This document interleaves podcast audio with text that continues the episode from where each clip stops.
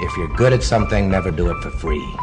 Typhoon, y'all know me, and I'm coming up, just wait and see. If you're good at something, never do it for free. But if you're great at something, would you still agree? Typhoon, y'all know me, and I'm coming up, just wait and see. If you're good at something, never do it for free. But if you're great at something, would you still Hey everyone, So welcome take back to to Kevin and the Wu Tang Clan. And yes, we are being consistent on this podcast. Uh, basketball has given us things to talk about. So, who other than to bring on than Andrew Ramondi? Andrew, welcome back on the podcast. Hey man, glad to uh glad to be here with you. Um I've opened up the pod wanted to open up the podcast by saying this. Before I um before like about 10 minutes before you you called me to do to kind of record the pod today, I um I was look I was thinking and I was like I think our first NBA podcast was like right after the finals in my mind I thought it was three years ago, but I knew like our podcast was right after the finals, like the first one we ever did. I went back and looked. I think it was episode four of you doing this podcast, back when it was you and your friend Hajan doing like mostly Premier League stuff. And I was just like, when was that? And it was actually it came out, so it was probably recorded like the day before that, June twentieth, twenty eighteen. So you and Wow. I, although as you mentioned, not consist consistently necessarily, have been podcasting about the NBA for four years. Isn't that crazy? That is Because we were insane. talking about, yeah, the 2018 finals had just happened. The Warriors swept the Cavaliers. LeBron was about to leave for for the Lakers, I guess. Um, or was he not? I don't know. Did he go one more year? I don't remember. Uh, I think but- that was yeah, yeah, I think you're right. so too. 2018. Yeah, 'cause- and then like yeah, that off season, I think like Paul George and Kawhi and stuff like that. Whatever. But we were talking about that finals, uh, and we were talking about the and the two 2018 NBA draft was the next day. We talked about Luka Doncic. Uh, I was listening to a little bit of that, and uh, we were both talking about how Luka Doncic should go number one, kicking off a run of.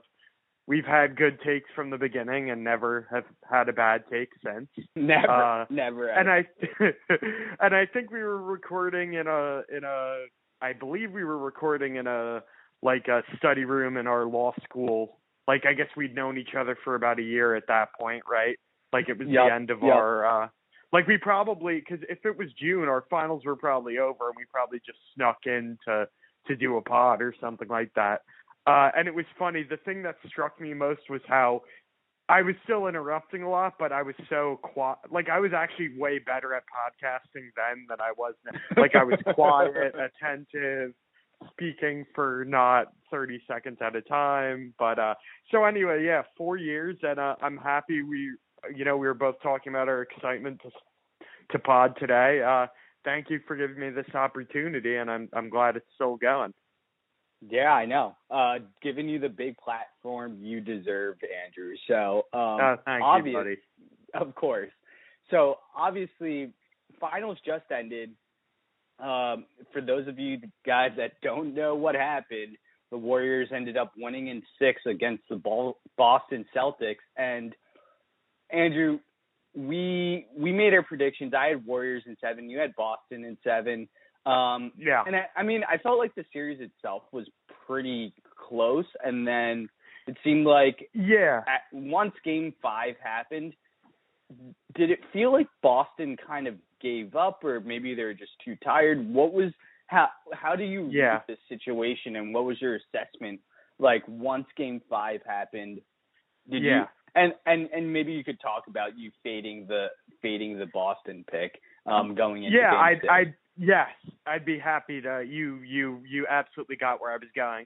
I mean for the first it's hard to kind of like look now that like the warriors have won in six i think it's easy to and and you know there'll be things to take and i think the warriors clearly ended up being the better team but i do think through like through five and a half like through five and a half games it was looking sti- like the the results had been pretty even, you know, like through 5.5. Like I think at halftime of game 5, like we were texting each other saying what a great series this was.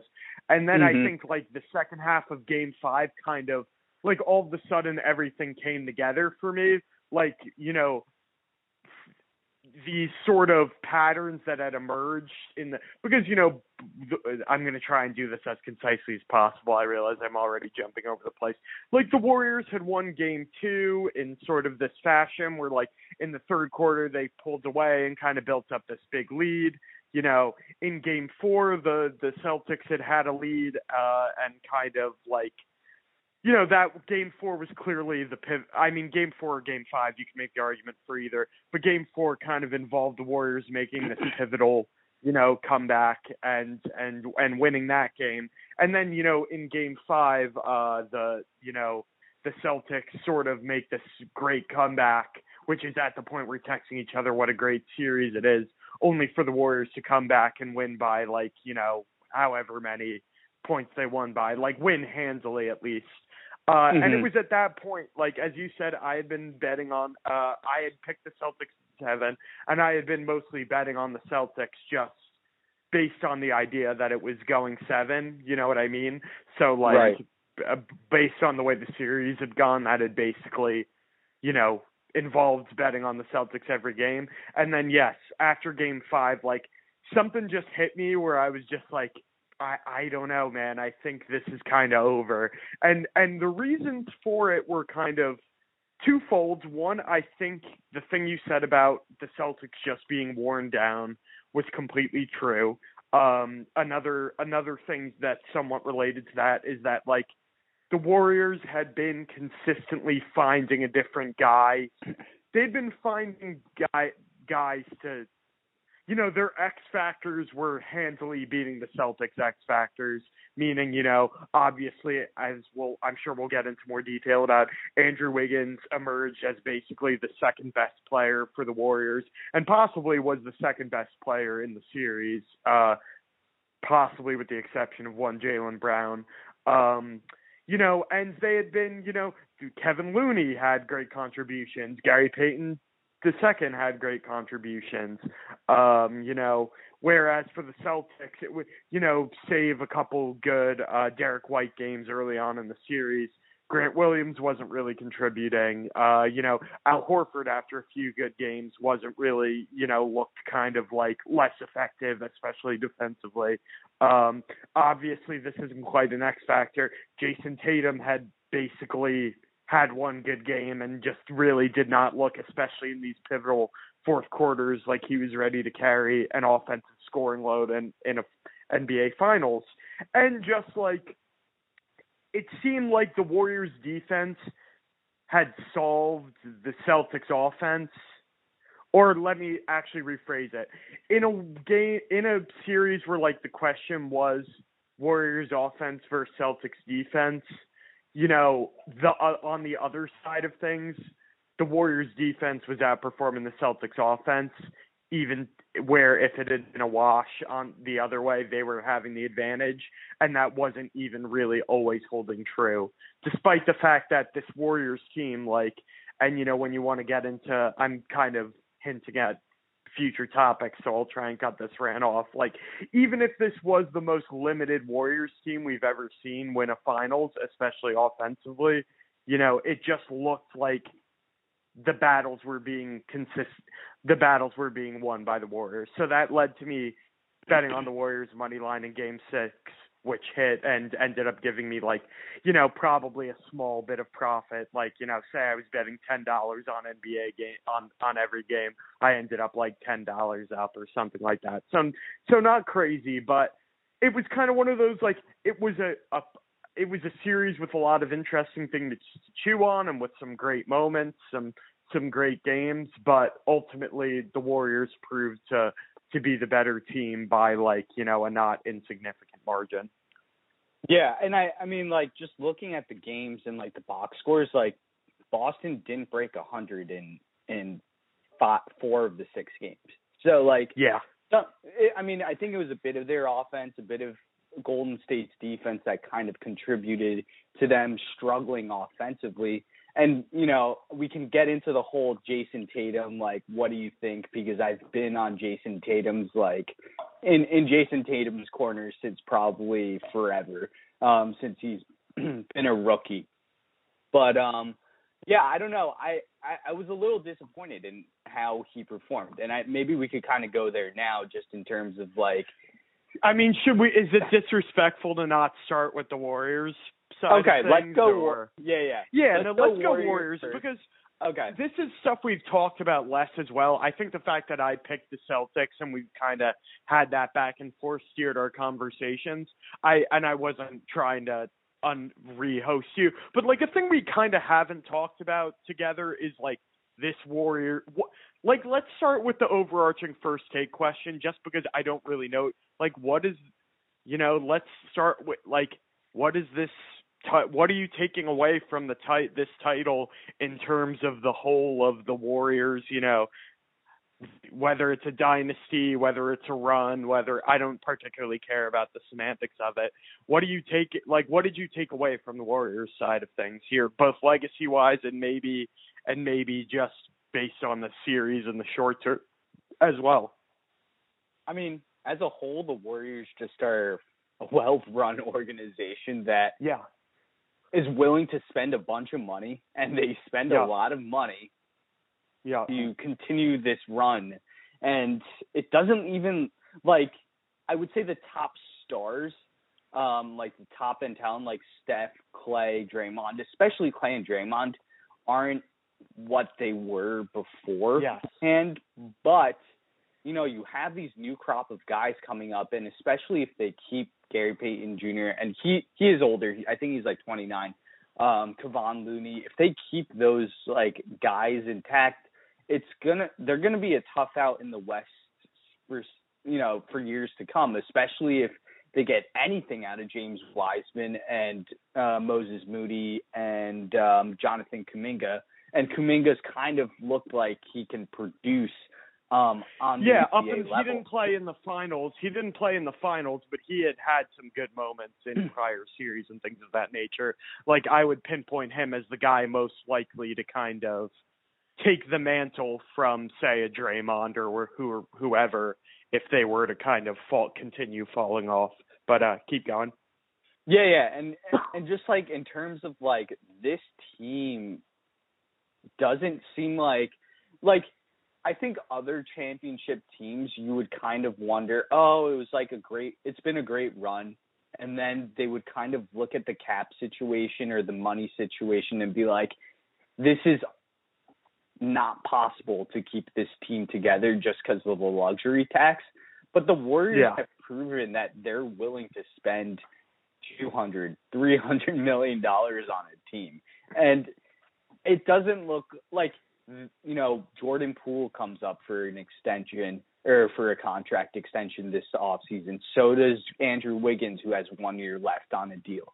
So like these guys are coming up especially with like Clay and Draymond still on the books for big salaries as well. And Steph is there for another I think he signed there through for another four years.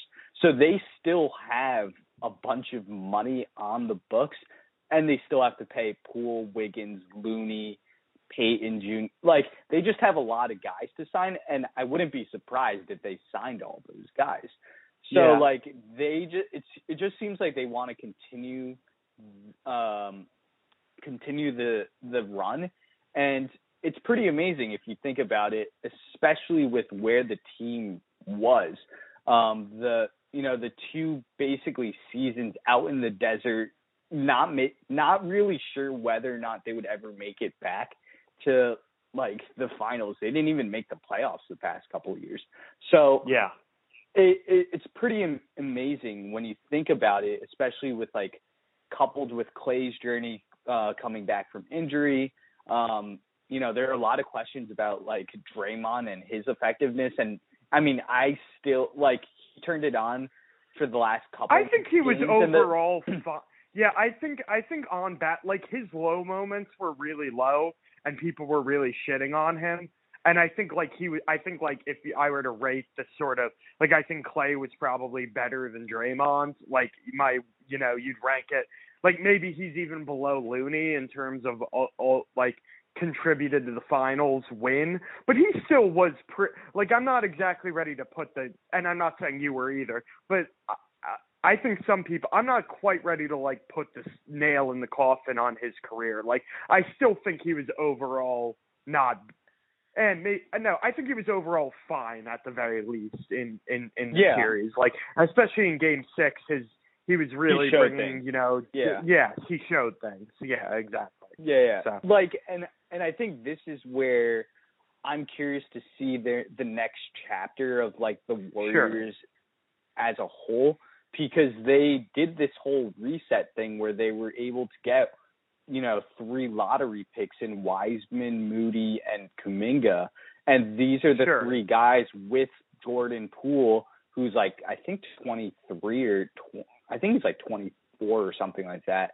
Um, where those four guys are going to be the next iteration of this Warriors team, and I'm uh, that's what I'm really curious about to see how that all works out, um, especially next year with Wiseman, you know, going into his third year and all those things, and then like we didn't even get into like ha- what it means for Steph's legacy and yes Top that's 10. exactly I think like Yeah. top ten uh, player, all those types of Sure. things, and what does I that wanna- mean? I- like, Yeah, Yeah. I want to go there, but I just want to hmm. make the point because I do think you hit on basically everything other than Steph, and I just think you didn't want to go to the obvious point of Steph immediately.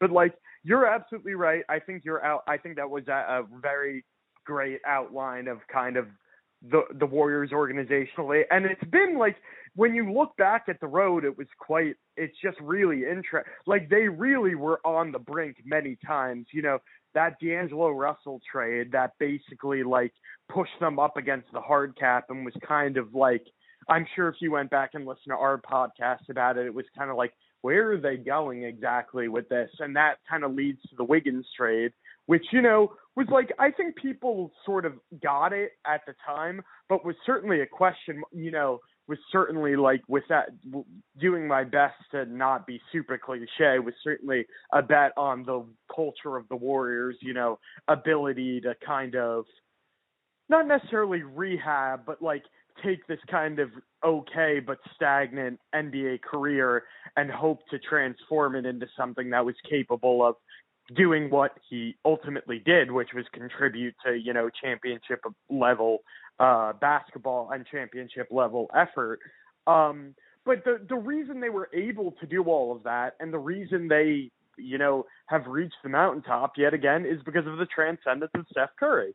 You know what I mean? This Yeah. is a yeah, all time NBA. This is a t- in you know whatever. I don't really particularly care about like going through and listing one through ten because like who I don't know shit about like Bill Russell or whatever the fuck. Mm-hmm. so that I've never been. Whenever we've kind of re- taught like had these generational arguments, I prefer to plead the fifth. But just like whatever, he's a top ten player of all time. I don't really care how he gets there. He is he's probably he's the second best point guard of all time and if he wins another championship he's probably better than Magic Johnson like he's probably you know we're talking about an all-time great here uh and so like that that's kind the reason you're able to do that the reason all of that the you know you're able to keep striving is because at the core is this you know incredible engine of a basketball team.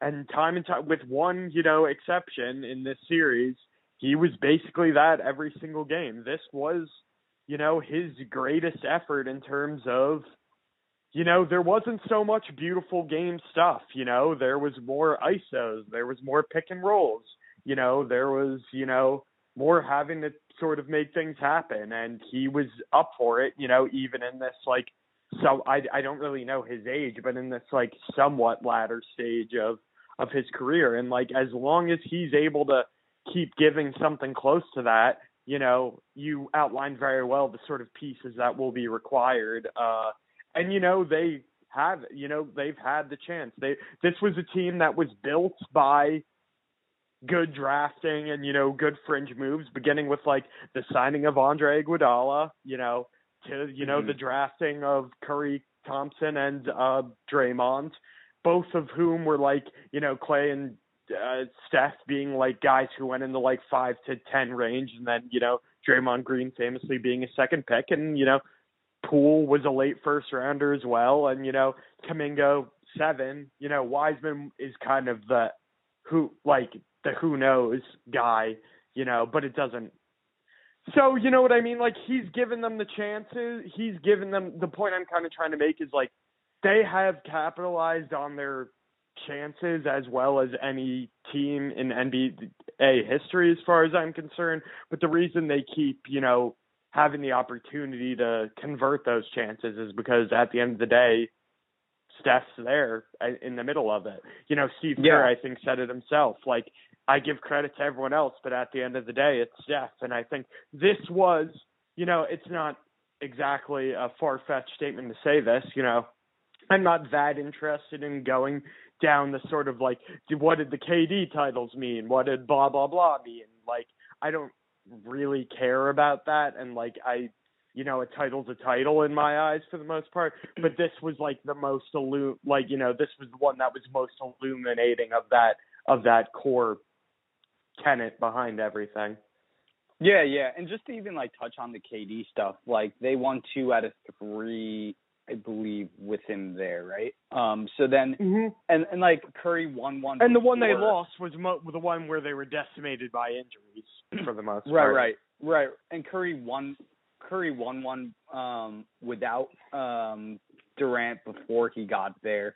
Then he won one, you know, post Durant. So it's not like Durant carried Steph during those like like Of course his not. only titles or anything like that. So like you know, there's all these arguments going out there like who helped who, like Steph help uh, Durant, did Durant help Steph, all these things, and like I think what's more interesting to me to kind of talk about is just the way this team was built and like how this Yeah.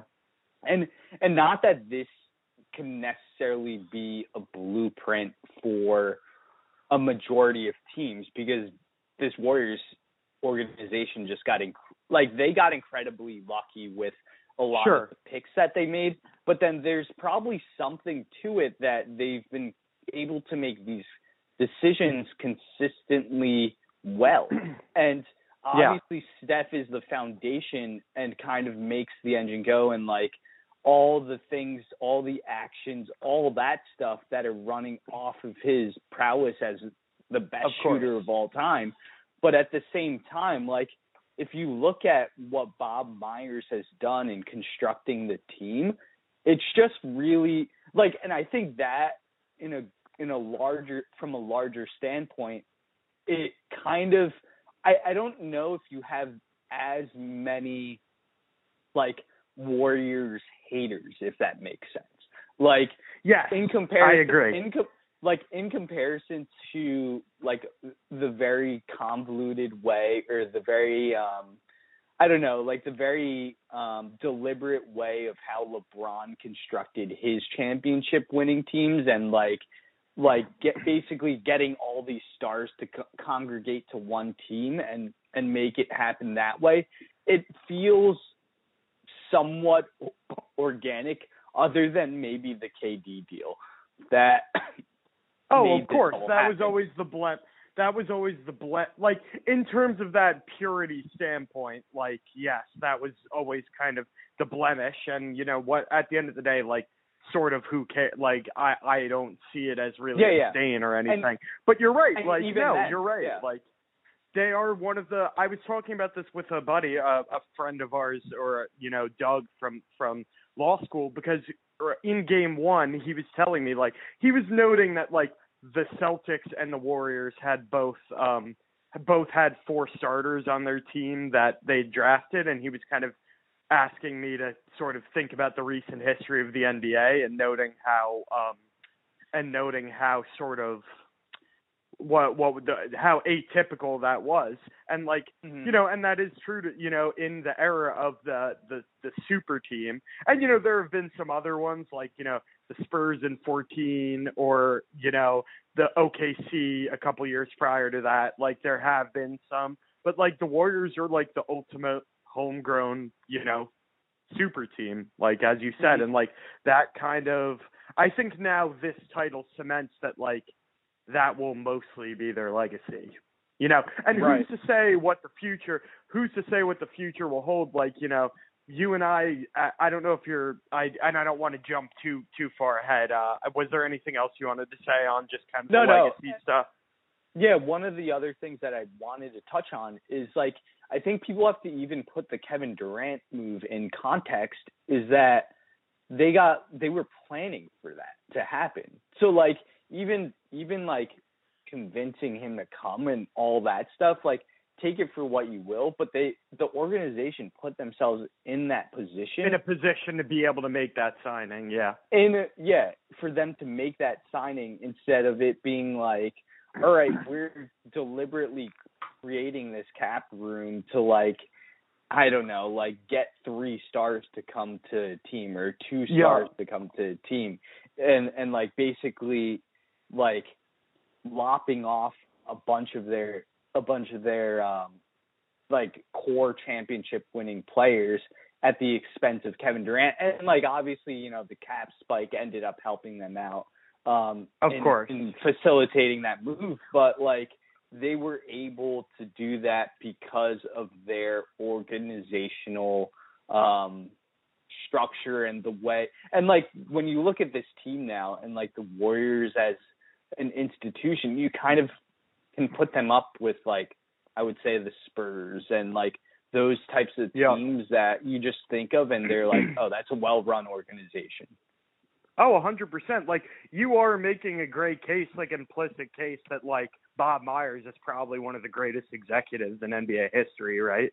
Like Mm-hmm. Yeah. it's pretty, you know, it's pretty. Like I, the point I was kind of making was like I was thinking back to like the Bulls, you know, kind of like the last and whatever the dynasty. I was listening to the Bill so like this will be one of two times I bust out my Bill Simmons impressions.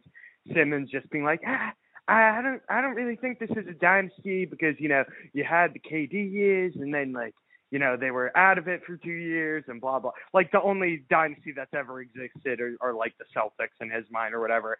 I don't really care about about the dynasty thing. But the point I was making was like if you compare this to like the Bulls sort of run or whatever, and the Warriors aren't there yet in ter- like they went to the final six out of the last eight years, one four or whatever, you know, as opposed to the Bulls kind of three, uh, the two back to backs. But like all I was thinking about, like there's on- like when you think about that Bulls team and like when you watch The Last Dance and stuff like that, like you kind of feel like they did it despite like organ the organizational structure of things whereas Mhm. this was a much more harmonious like as you're getting towards like this is was a much this has proven to be a much more sort of harmonious um uh partnership between talent and and structure and like that's there's something to be said about like for those 2 years like you that required a certain like and obviously because so much of the wilderness period was driven by injury you know they really had no other choice like you always knew at the end of the tunnel Clay was going to come back or like you know when Steph broke his hand he was going to come back. Obviously there was no guarantee that things would be the same but the point I was making really was like they didn't co- come apart in that you know? Like the NBA there haven't really been many teams in modern history who kind like it's normally like you face that period of adversity like whether it's like the Miami Heat in the Big 3 era or you know the the the Spurs even like with the Kawhi stuff or like LeBron and Cleveland and like kind of that coming apart and then coming together and then coming apart again. Uh like that you know normally you kind of hit that rough period and things kind of go off the rails and I think it is a credit to what you outlined there that they've been able to come back and do this. Right, right. And just to kind of tie, ti- and, and Yeah, just to kind of tie ahead. a bow with bow to that, and then you can go on to to your next point. Is like that just points to what I think that just points to Clay's like, or not Clay, Steph's greatness in terms of like him being Sure. this type of superstar that doesn't need like all this attention. Like he enjoys it obviously, but he does it's not like he was like hitting the panic button and saying like, "Oh my gosh, like. I need to get out of here," or like I need Yeah. to demand a trade. Where I think countless number of stars would feel that pressure to be able to go do that. And yeah, I, I just think it points to Steph's greatness and and it's that symbiotic relationship between star player and class organization that really ended up propelling this um propelling this team to greater and greater heights. So like I think like just to tie a bow to it, like it it just really points to like Steph's greatness and then the Warriors' greatness and how that plays off of each other. Yeah, no, a hundred percent agreed. A hundred percent agreed. Um, you know, and I now I feel bad. Like I don't want to spend too much time on the Warriors thing. I do think like just a quick shout out. I need like you know I I do think we sort of didn't give enough. We didn't have that moment where you're just like an OMG this Wiggins transfer me. Like I alluded to it, but like the fact that he like he became a rebound. Like even the fact like I just think it's it like a microcosm of like and it can tie in all this, but like a microcosm of Wiggins is sort of like ascendance and like you know whether what he is going forward versus like what he just happened to do in this series is kind of an interesting question that can maybe tie into the next point I would make. But like the fact that he went over like 15 rebounds multiple times in this series, yep. like when whereas like on the Timberwolves, he was kind of known for being a guy who scored and did nothing else. Is just mm-hmm. such a fantastic sort of illustration of his, both his growth under the Warriors culture and a testament to like you know like you've said like what you said about Steph like despite him being an incredible scorer like he kind of has this utilitarian quality about it meaning like utilitarian meaning like sort of and that's the style they play also like utilitarian meaning like the distribution of the most amount of happiness to the most people you know what i mean Agreed. like yeah, yeah, really yeah. sort of team oriented uh team oriented vibe to them and that's why the kd thing always was so you know not to keep bringing that up but i think that that is why the kd thing was always so disappointing to so many people because it became seen as I which I think is unfair to the kind of player KD is because I don't think he's a completely selfish player by any stretch of the imagination. But it was seen as this disruption of what they what they had um what they had kind of built in that respect.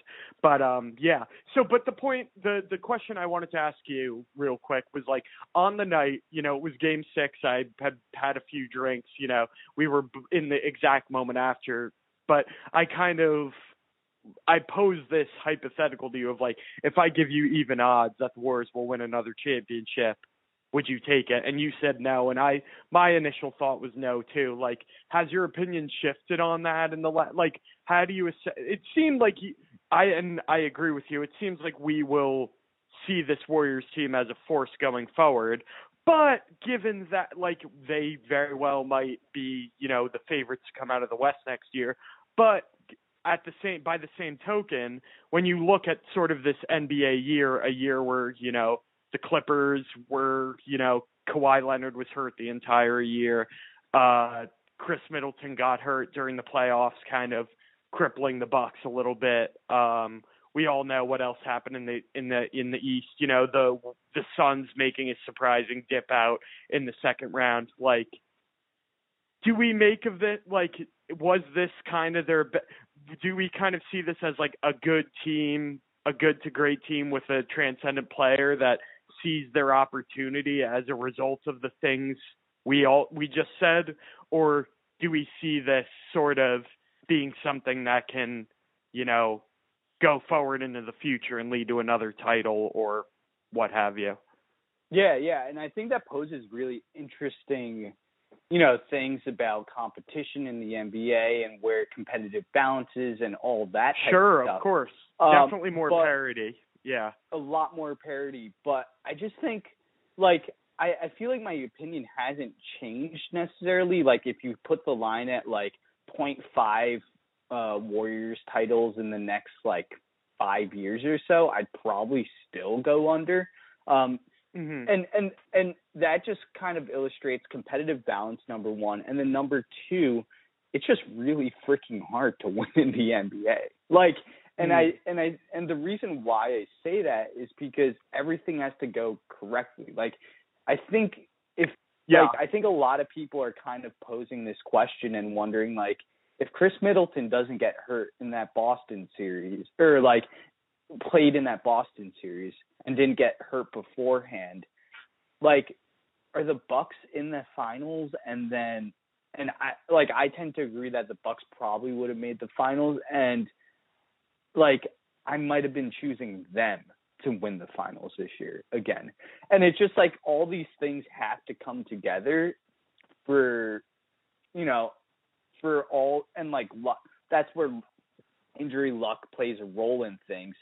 Um and and there were like a couple things that where you look at them Draymond, Clay, and Steph, they're getting older. Steph's 34. Clay and. Draymond, I believe, are 32. And like, it's not like it, there's to kind of use what you were saying before about uh like Curry's ability to get his teammates involved and have like him being that you uh you I I don't know what Utilitarian. uti- utilitarian star like all these other guys are going to have to step up in terms of that that extended core and that um the young guys that are going to have to step up like Poole like Wiseman like Moody like Kuminga like all those guys are going to have to start taking a bigger share of of the role in Yeah. order for this team to continue to succeed. So like I think with all of that, like I think it leads to a couple of interesting things that maybe I kind of want to uh point back towards you or like give to you Yeah, to kind of for it. ponder about is like I mentioned competitive balance, thinking Yeah. kind of going into next year and and and you know we can kind of delve into like all the different maybe contenders that we think Yeah, I literally possibilities. just pulled up. Yeah, I just pulled up the futures for next year. But finish your question because I think you're gonna you're gonna bring me right there. So Right. Like who do you think it like has a realistic shot? And like also it's it like in my mind, like I'm just kind of thinking off the top of my head. In the East it seems like there's, you know, Boston, Milwaukee, who knows Yep. what happens with the Nets and and Philly are they're pretty much in I feel like both of them are kind of like in flux slash like in similar types of situations. Maybe Philly's situation's a little bit more favorable, and then like Miami's still there. Like, and then Yeah. on the West, you have the Warriors, obviously, then the Suns, who kind of infamously fa- flamed out.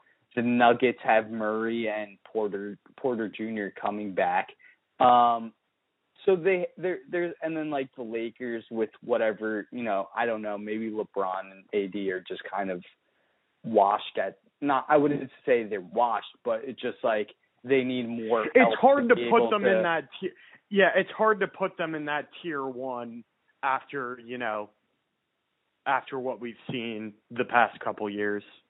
Right, past- so basically, yeah, Yeah, yeah. So basically, what I'm saying is like, like you know, I do you feel like the Warriors get back? Do you feel like Boston gets back to this to this place? Because it even seems like in the East, it's a lot tougher than what maybe the Warriors have to deal with in the West. So like, you know, just take Yeah. it with take it wherever you want to go with that question. Yeah, no, definitely. I I just because I was looking up, I was interested to see what Vegas odds. It's way too early. Vegas futures odds had to say for for next year, and they this is I'll read off the top six uh top six contenders in their eyes. They have the Clippers at plus six hundred, six Hmm. to one. The Warriors at six to one. The Celtics at six to one. They still have the Nets at six fifty, which is kind of interesting. And I don't think we're going to even have time to do a continuation of the Kyrie saga to, today. But to me, that means the, that Vegas believes Kyrie will probably come. They agree with us that the Kyrie drama is overblown and that the most likely outcome is him coming back. Bucks at plus 800, Suns at plus 900. And then you kind of have a pool of teams like the Sixers, Nuggets, Grizzlies, Mavs, Heat, and Lakers.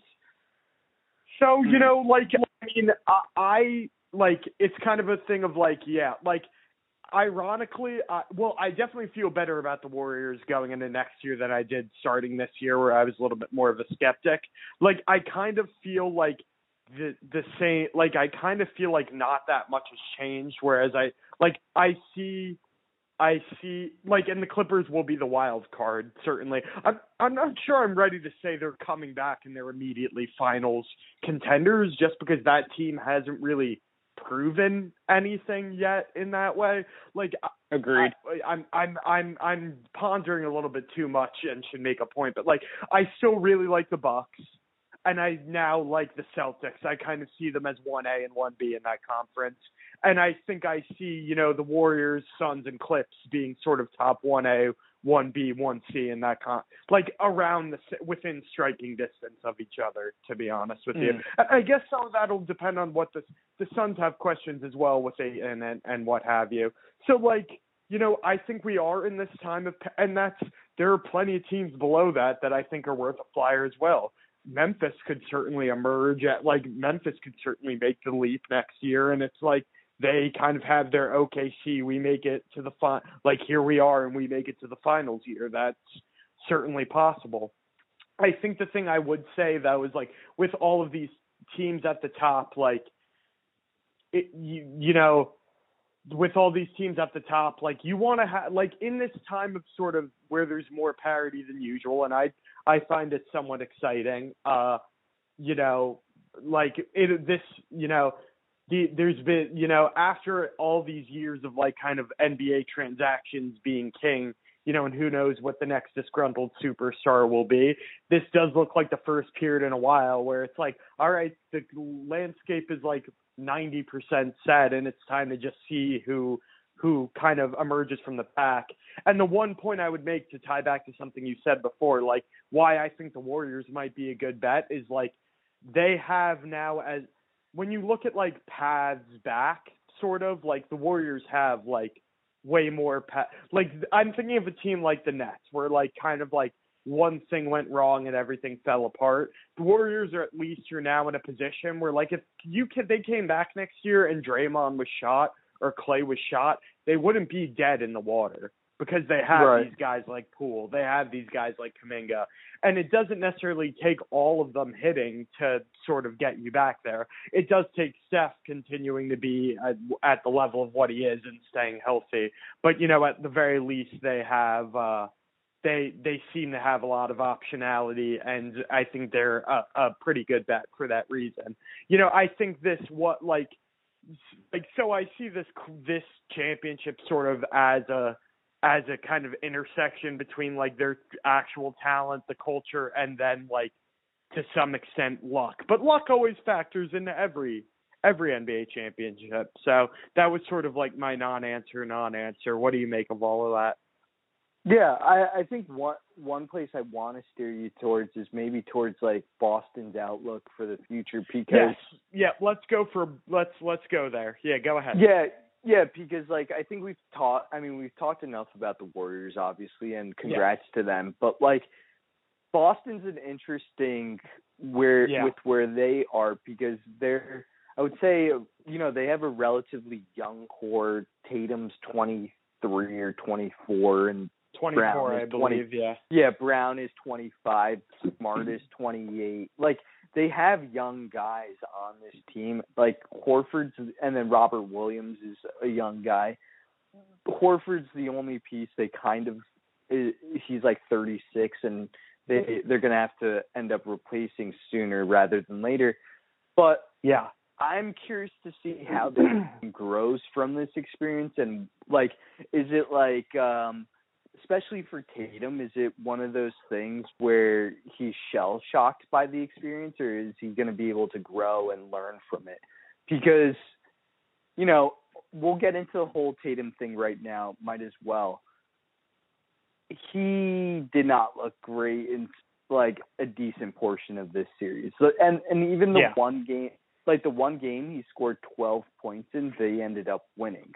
So like, yeah, in game one, and that was just like, and then all the other games he like kind of averaged his twenty seven ish points and had eight boards, seven seven assists, things like that. Like across stats across the board didn't look bad counting stats wise, but like once you dug into like percentages and things like yeah, that, correct. he really start like he was not as effective as he and he wasn't was. making any what yeah and and uh he wasn't making the difficult shots that are kind of required for him to reach that truly superstar level like uh, just you know whereas in the Miami series there were those moments where he seemed unstoppable in this, you know, there were way more stretches in this game where you're kind of like, where is he? Or like, ooh, he's really not making any of these sort of fadeaways, or like, ooh, he's missing free throws, or ooh, he's missed four threes in a row. Like, you know, those kind of moments. Um,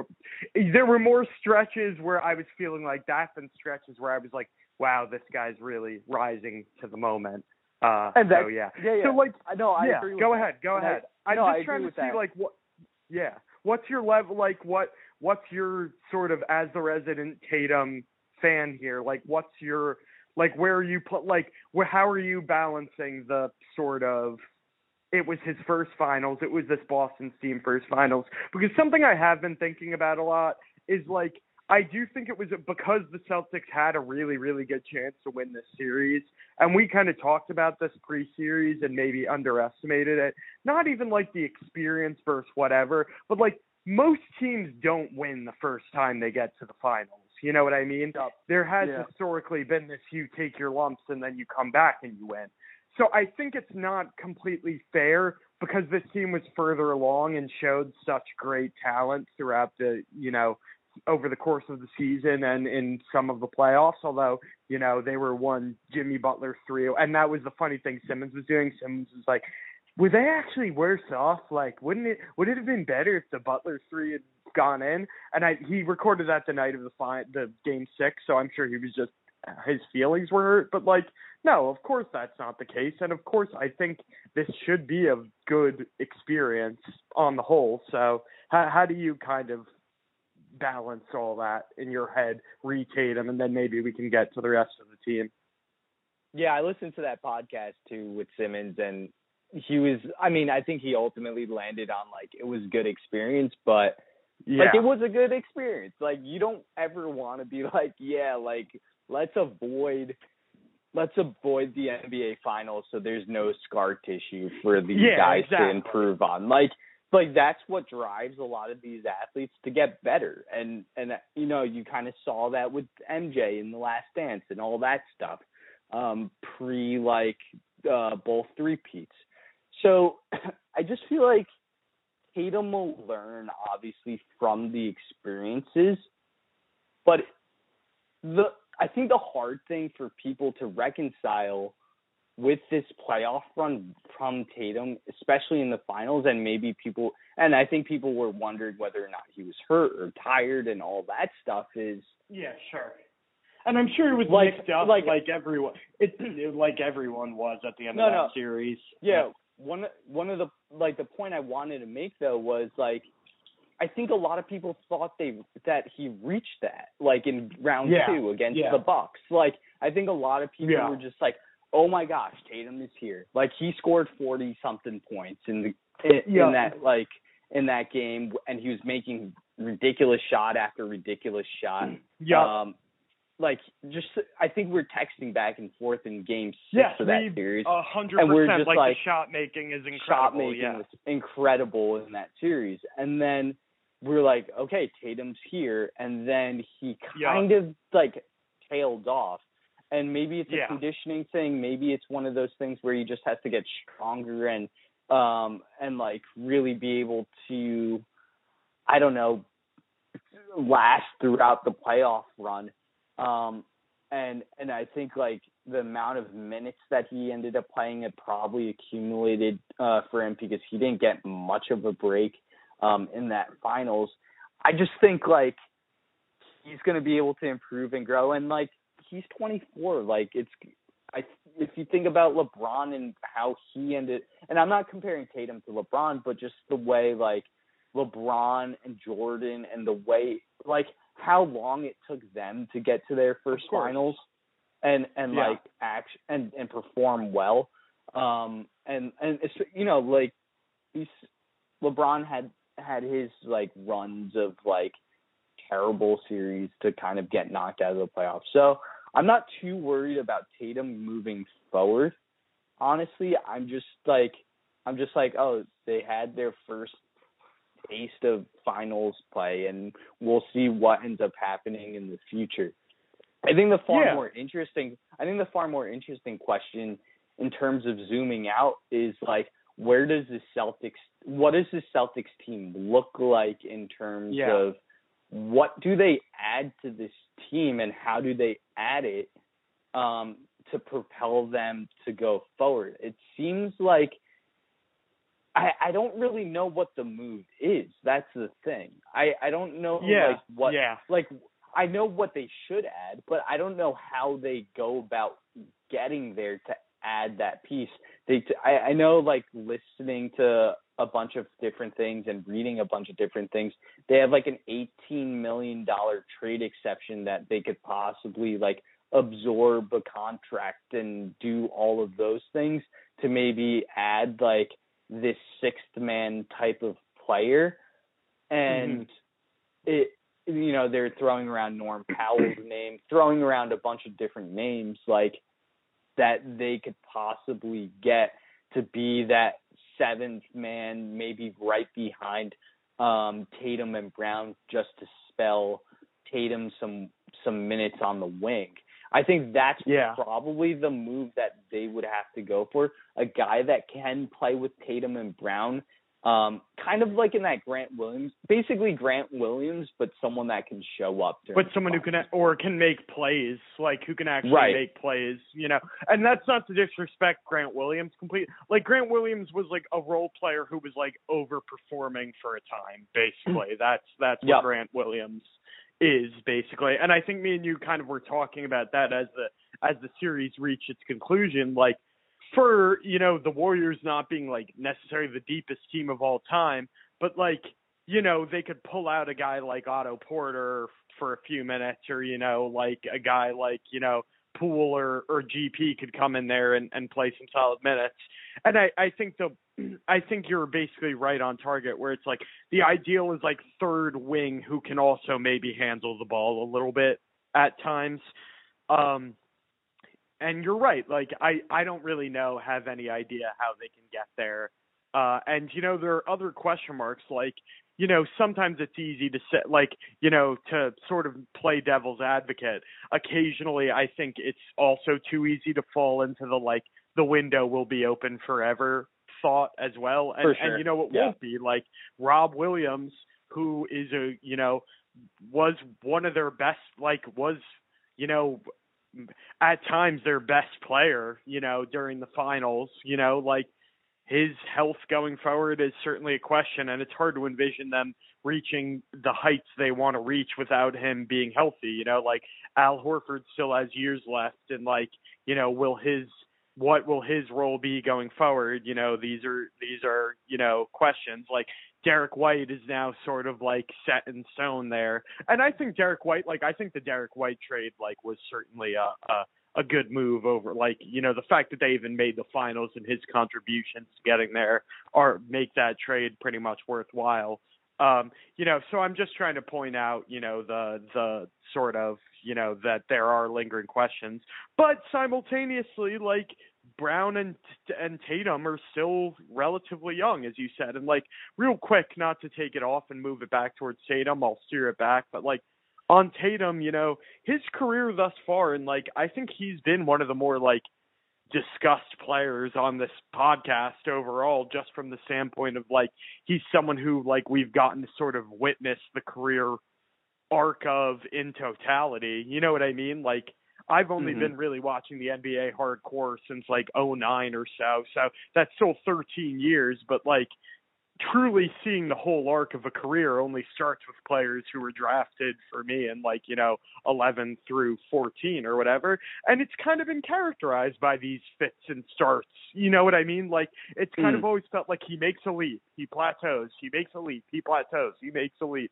he plateaus. So, you know, who's to say that that that won't happen? And who's to say that a guy like Brown, like I love Brown, so I think that's kind of been our dynamic when we talk about this team over the years. Not that I think Brown's better than Tatum, but I've just always really enjoyed watching Brown play and gravitate towards him. Like, and he certainly showed things throughout this playoffs, but he also is prone to like, you know, trying to make a play and turning the ball over. Like turnovers were a gigantic reason why the Celtics ended up falling short in the series. And, you know, maybe he can improve as a playmaker and become a player who's actually capable of, you know, spelling Tatum a little bit more, you know, in those moments and stuff like that. Okay. And another thing I just wanted to point out was like, remember, they kind of tried to like, and point guard could be a player a, a position where a guy emerges. Like they kind of tried to have that guy in Kemba Walker, and it just didn't work out. You know what I mean? So, uh, Mm-hmm.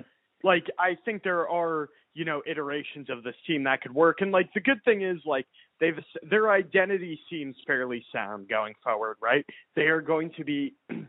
So long as they have a good, a certain measure of health, an elite defensive team, uh, and a good offensive team that you know strives to be great.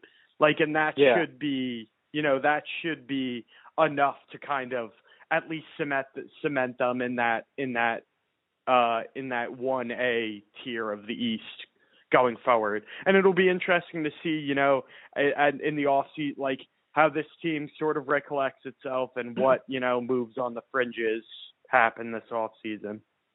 Totally agree. And I, I mean, it, it's just kind of funny because you think back, and I, you know, not to be like, I, I think this is probably the only time Daniel Theis is gonna ever be brought up like post pod, like finals podcast because he didn't get any minutes. But like I was making this point to you of like they traded back, you know, they traded for Daniel Theis to get him back for Kanter, uh, Schroeder, and then I forget who the last piece in that in that deal was, but like the like not that Kanter and Schroeder like would have done like anything in this series and maybe they needed to get rid of those guys for other purposes like the locker room stuff like that hierarchy and what that meant True. But, like, like- one thing we've neglected, yeah, like uh, one thing that we've neglected was like the Celtics also started really, really badly in the, this year also, and really only came into their own in that kind Mhm. of final third of the season. right Yeah. it, it's oh, just like former, by was- the way, former Terp Bruno Fernando was the third player in that deal. Right. So. Yeah, yeah. How could I forget forget him? Uh, especially with uh, you being the the ter- resident Terp here.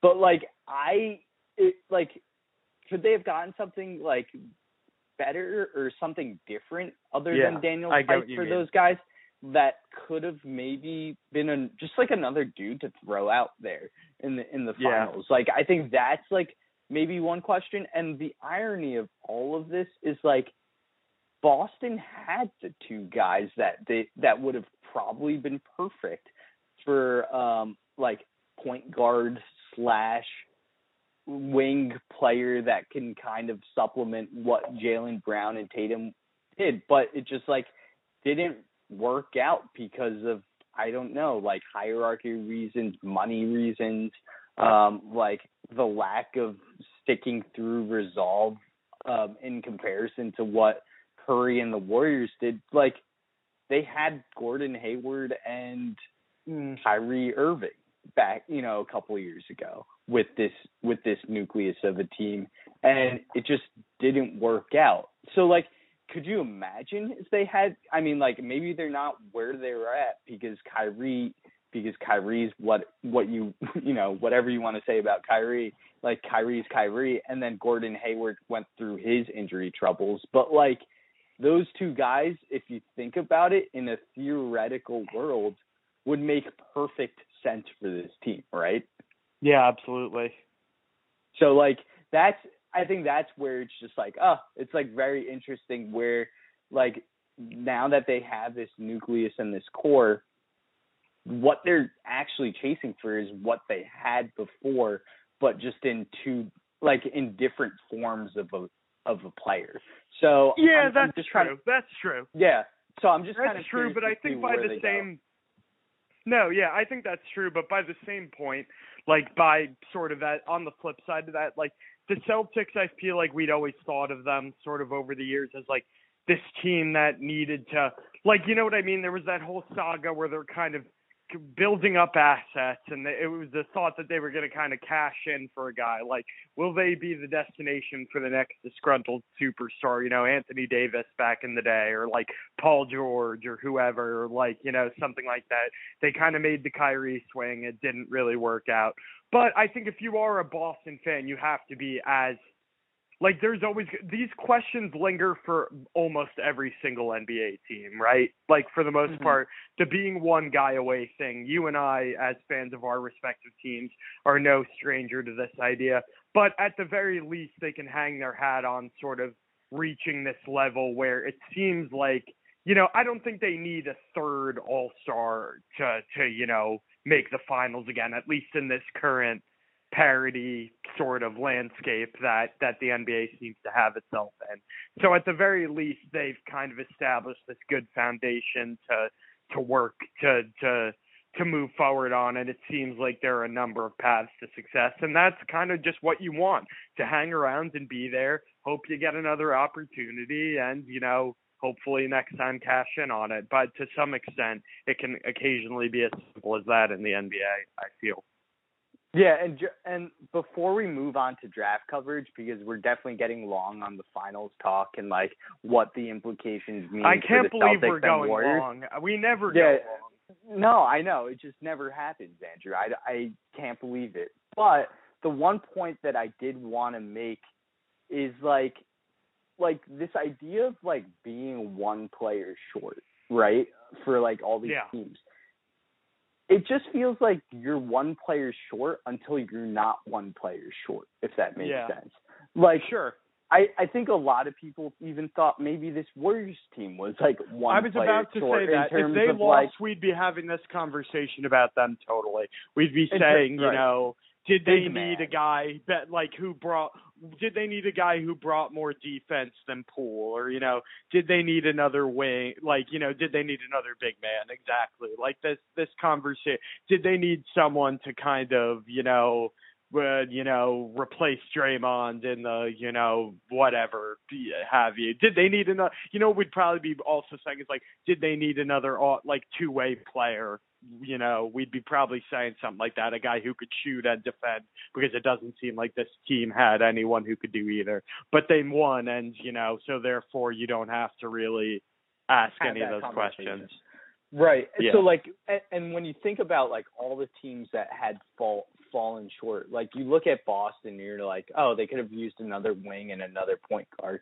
but like this is where like when you look at these championship caliber teams like Milwaukee last year, they just had a lot more avenues to like Yeah. um to to success and I think that points to your theory of like just kind of like getting these role players that some might hit, some might not hit on a particular day or particular night, but like having that depth to just kind of throw out there and be like, oh, Otto Porter doesn't have it tonight, so we're gonna go to Gary Payton Jr. Like having Yeah. those types of options and that flexibility um, really helps a lot of these teams. When you get in trouble, you get in trouble. Like when you get in trouble, where you get in trouble is when you're relying on a guy like a role player like Grant Williams to have success, and then you can't pivot to like someone like Aaron Nesmith because he's not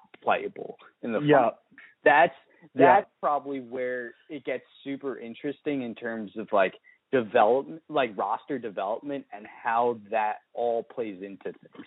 So yeah, it, it brings up a lot more questions, but I think this is a good natural progression to like how do we find those pieces moving forward and what else you know we have the draft this thursday so like it's Yeah. really and and it, it just kind of shows the nba never it doesn't stop at this point no like it doesn't it feels stop. like there's no off season just capture like capturing the uh the attention of everyone even during the off season so andrew like as we kind of move on to like maybe our 20 minutes of draft coverage and you know because we're such seasoned veterans like who've who've been high on Luka. I like Tyrese Halliburton and everyone likes him. So like who like as we're like kind of I guess like well, I want to set it up. Could I? Because I think ahead. I have a good way to set it up. I have a good way to set it up. This year does not seem like a big free agent year, right? Like you kind of look up, you kind of look up and down the list. Like I really quick picked up a list of the top free agents. Harden probably will work something out with the Sixers. Russell Westbrook, uh, I think he's going to opt into his 41 million. Bradley Yep. Beal, like you know, some talk, but but you know, you think they'll something will be worked out. Kyrie Irving, put a pin in it. You know, something could go haywire, but you know, maybe he probably works stuff out with the Nets. And you know, there's always one thing that happens in the NBA off season that we don't see coming, and that'll happen eventually. And you know, we'll just talk about that, but whatever. And then the next year, guys, you know, there's not the Ga- Gary Harris, Zach LaVine, Thaddeus Young, Nurkic, you know, T.J. Warren, and like there isn't really a lot of cap space throughout the year, right? So it seems like For this sure. year, as much as ever, as ever, avenues to in- improvement lie through the draft. Uh, be that through trades or be that through you know picking guys. Um, I mean, let's start. Uh, we can get into kind of the trade stuff later on. I'm just because the place we always have like at least solid opinions on is at the top of things.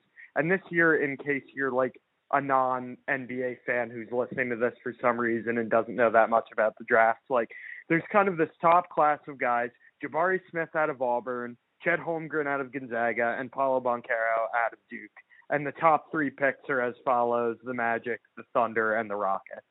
Um, it seems, you know, like it's it seems like we've always gone into these draft talks, like going back to our 2018 talk, although we were talking about who the Kings should take at number two, uh, in that in that little snippet I was listening to, which is kind of interesting.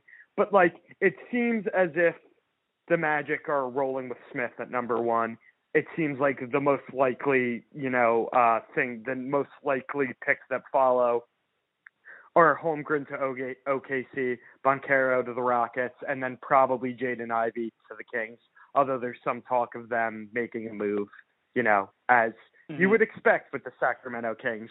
We got to make Yep. the playoffs. We traded. We're all in. Don uh, Don Domantas Sabonis. We're you know full steam ahead. But uh, would you take uh you've talked highly like in our little discussions you seem to have talked highly about about Smith. Would you be going with Smith number 1? Were you the Magic like who's your favorite prospect of that top 3? You know, and and I think these are like the overarching themes that I wanted to get to because like I think these three guys while they play similar positions, I would say on the court, they're all, you know, four, you know, power forwards and maybe like five men if you really want to like think about it. It they all highlight different skill sets. And yeah, I think it's really that's what interesting. That's what makes it interesting to kind of see which of these NBA evaluator NBA evaluators slash NBA draft experts who Yeah. they really like the best and what they value the most. And I- yeah, no, it- I agree. And just to and- just to before you yeah. go into it, I just wanted to say like whenever we look we've done these draft things, like there are always the kind of the clump of guys on the top. And there's usually one guy I'm like, eh, I don't really like them, like a Bagley or someone like that. These three are all really fun in their own way. Like that was why I was so gung ho about the idea that the Blazers could move up because all 3 Mhm. of these guys, although it's a weaker class than usual, and like I don't really want to bother having the conversation of like, are any of these guys going to be transcendent superstars? Because you know there aren't that many transcendent superstars in the NBA. Like whatever, Right. if it happens, it happens. But um, you know, they all present interesting avenues and you know different styles, as as you said. So with that, keep going. I'm sorry to cut you off, but I just wanted to echo my sort of excitement about that idea as well.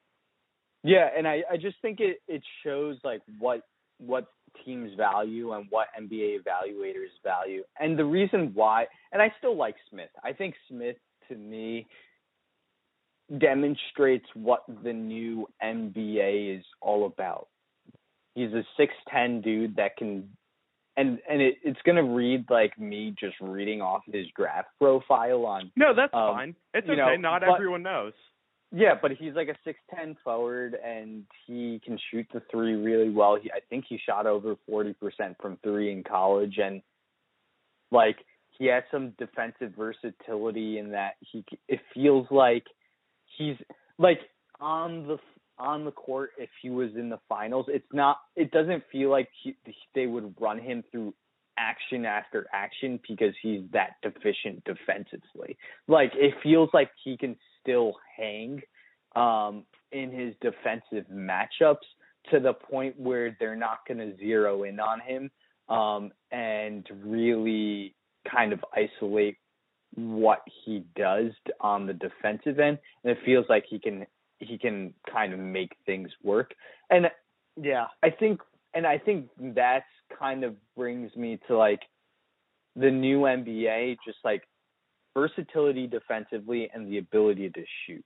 That's Sure. those two things are like the two skills it feels like a lot of the new NBA is really moving towards and to me it feels like it's between if I had to like choose and who like what I was having a tough choice between was probably him and Chet Holmgren just because of Holmgren's Interesting. Holmgren's defensive versatility, but I I would like Banchero too. Like if I was at three, So what don't yeah, so why is Banchero three for you? Because ironic and this is the year of disagreement, which is fun. Uh but Mhm. like and also like I will give the caveat that like neither like as you said, neither of us are like none neither of us are like watching film on these guys and stuff. We kind of got we both follow college casually to, you know, a slightly more than casually and have watched these guys. We both kind of have our ideas about NBA philosophy. We both take in whatever podcasts and mocks we take in. And, you know, at least I'll say I'm certainly susceptible to like recency bias, the last thing I read. Because I've actually come to be the most excited about Banchero. So um why why is he three why why Holmgren over Banchero in your eyes? Just out of I think- curiosity. I think Holmgren's defensive versatility and has more of a higher upside than maybe what Banchero can do offensively. And yeah.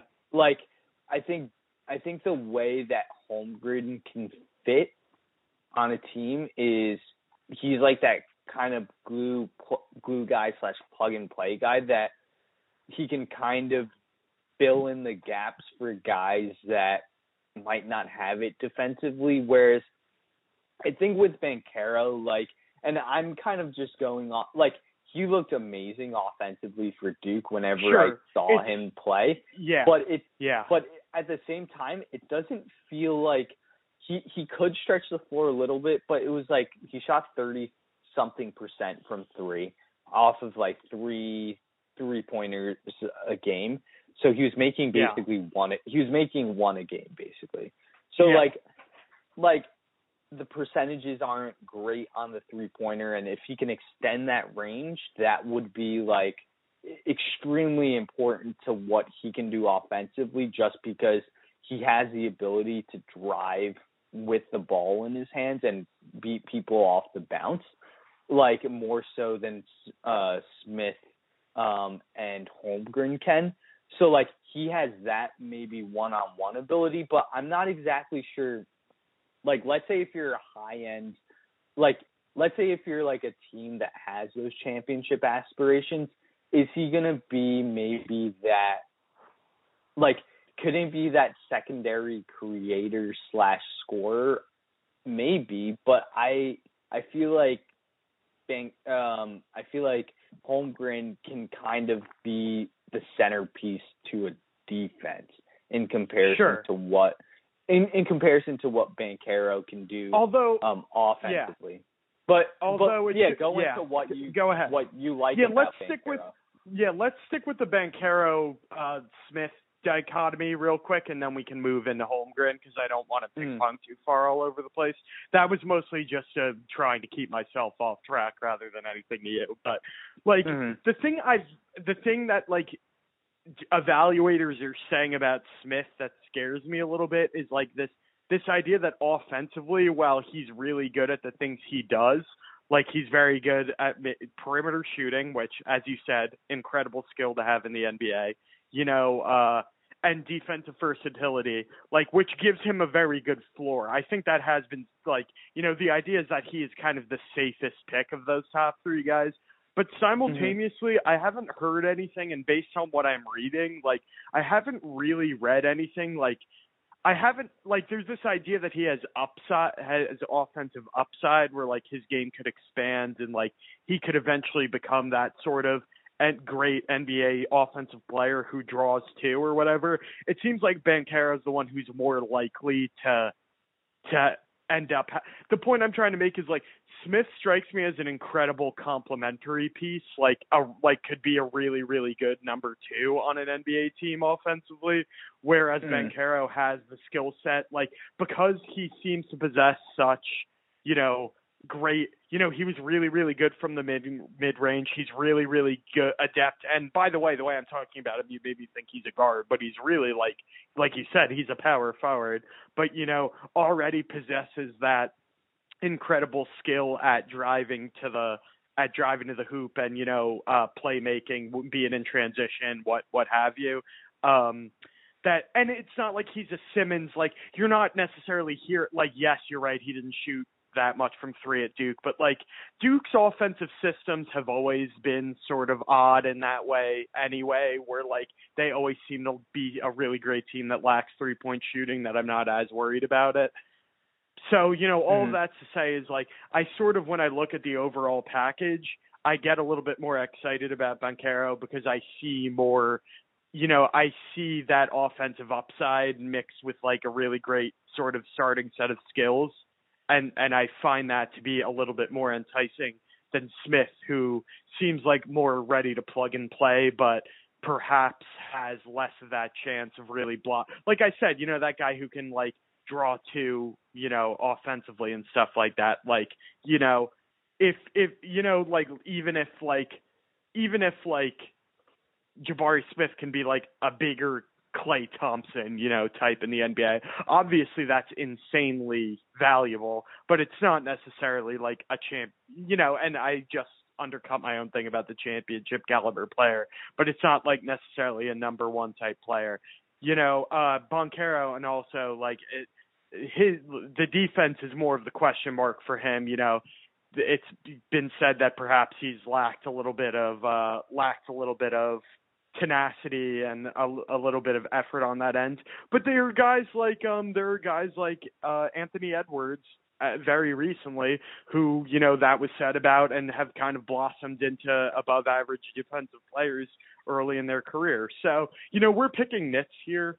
Um oh, and another we're picking nits here for the most part. Like as I said, if I had been a Blazer fan and we had gotten the three, I would have been like so happy to take whoever fell to me, would be it any of these guys, uh, that I don't care. But for the Magic specifically, it strikes me as a little bit odd, and it one and it makes me wonder if this is a team that like you know is in a small market, has like a guy like Jonathan Isaac coming back and is going a little bit more safe with the plug and play guy as opposed to going for the sort of more exciting high ceiling option. Because sort of an exercise I wanted to do was like this idea of like and I think it's really really fun with these three teams because they are going like they are for the most part going to emerge with really fun cores. Like you look, and this kind of leads me to my anti-Smith at number one point. Also, like the Rockets, you're going to have this really cool Jalen Green, Banchero, Sengun core, right? And that's going to be offensively at the least really exciting. Defensively, hmm. it's going to be a major question mark, but it's going to be really really fun to watch those three guys play. In OKC, you're going to have the sort of SGA, Giddey, Holmgren combo that will be really, really like those are all teams I'm really excited to watch on League Pass, right? Like you know what I Mhm. mean? Like Yeah. then you look at the Magic and you're like, all right, Smith, you know, Isaac. Um, I have COVID brain. Who's the uh? I, he literally just popped in my head. Who did they draft last year, and why am I Jalen forgetting his name? Jalen Suggs. Like, doesn't that? Yeah. Like, okay, does that? That's not quite. It just does not quite as. It it it's okay, but it's not like really excite. Like if I were a fan of the Magic, I'd kind of be looking at those other cores and being like, this doesn't really feel like as explosive as the other ones. And you know, explosiveness is not the end all be all, but you know, I'm not sure. It feels like you're already in something of a box with with that starting core as compared to the other ones.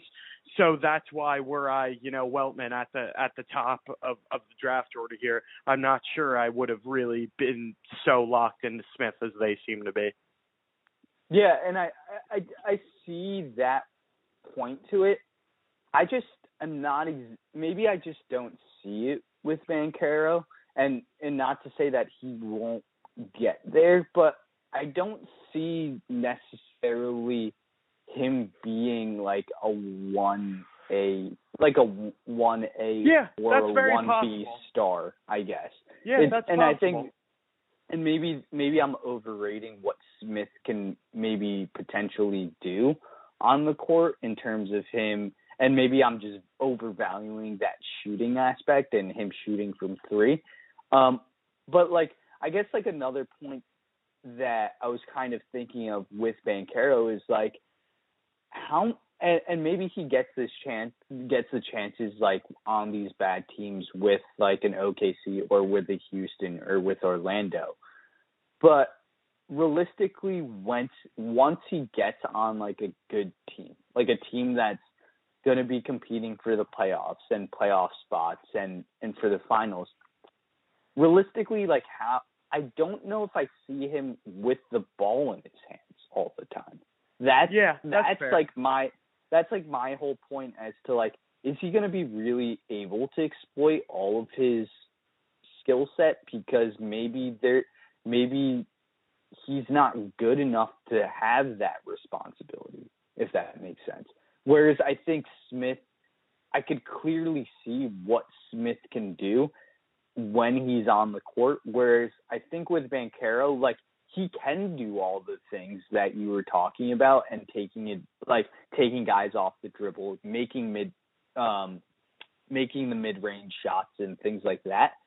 But is he going to be allowed to do that and be given that freedom when I'm not exactly sure he would be good enough to do those things, especially if he is going to be competing on like a team that's striving for playoff success. Yeah, it's possible. It, it's possible, and I understand. I think you definitely are sort of. I think you're sort of getting at this. This is something we've always sort of talked about. Like our friend Chris Cardone always talks about, kind of the winning, you know, like the valuing the sort of winning mindset and stuff like that. And it seems like you know Smith has way less questions about sort of his you know the overall mindset and stuff like that but i'm not I, you know i think it's like and it also at the end of the day speaks to just the level of the draft as well but you know because you look at the player comps for all of these guys it's like banchero like chris webber like better julius randle like smith Har- Tyler Harrison Barnes, Michael Porter Jr. Like it's not like any of these guys are like you know what I mean? It's not like any of these guys are coming into the NBA with that complete package you know, like Mhm. that of like they're going to be able to make plays and score and blah blah blah. You know, so it just is kind of interesting. It seems like I have more of those qualms about Smith and you have more of those qualms about Banchero, which is interesting. And you know, yeah, Yeah. go ahead. No, and and the thing Oh. is like I don't I don't I don't go I don't I don't doubt Banchero's mentality or anything like that.